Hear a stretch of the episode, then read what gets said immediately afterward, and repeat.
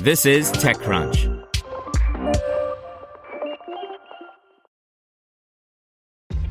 This episode is brought to you by ShipStation.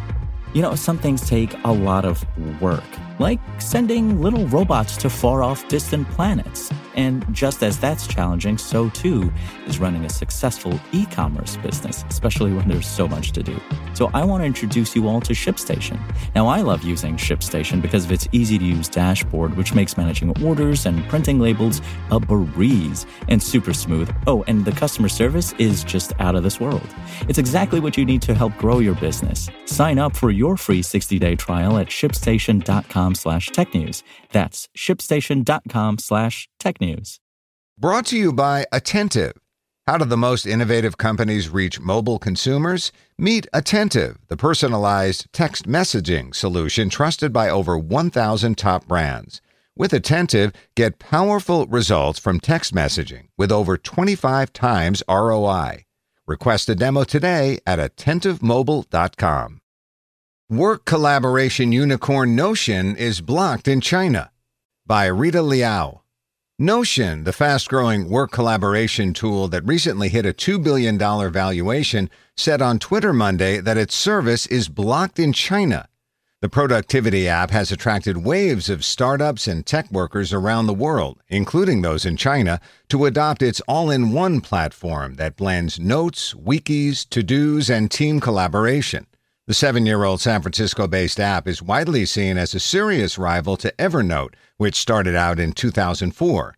Notion said it's, quote, monitoring the situation and will continue to post updates, but the timing of the ban noticeably coincides with China's annual parliament meeting, which began last week after a two month delay due to COVID 19. Internet regulation and censorship normally toughen around key political meetings in the country. Notion couldn't be immediately reached for comment. For Notion and other apps that have entered the public eye in China but remained beyond the arm of local laws, a looming crackdown is almost certain. The country's cybersecurity watchdog could find Notion's free flow of note sharing problematic. Some users have even conveniently turned the tool's friendly desktop version into personal websites. If Notion were to keep its China presence, it would have to bow to the same set of regulations that rule all content creation platforms in China.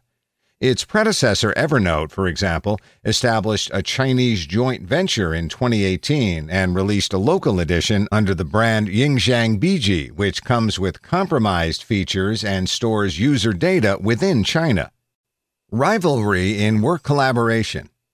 Just before its ban in China, Notion surged on May 21st to become the most downloaded productivity app in the domestic Android stores, according to third party data from App Annie.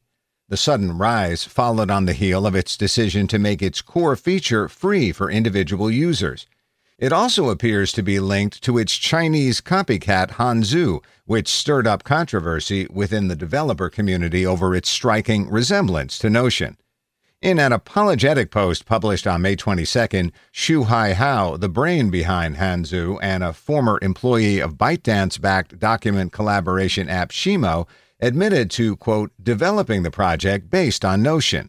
We are wrong from the beginning, wrote Shu, but I intended to offend nobody. My intention was to learn from Notion's technology.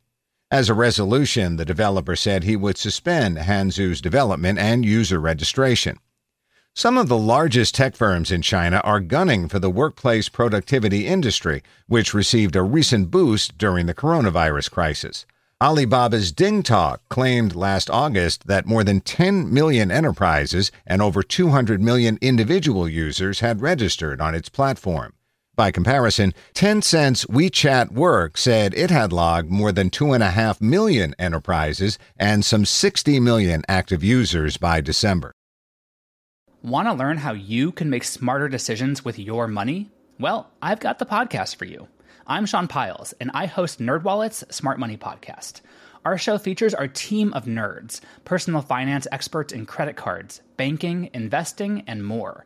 And they'll help you make the most of your money while cutting through the clutter and misinformation in today's world of personal finance.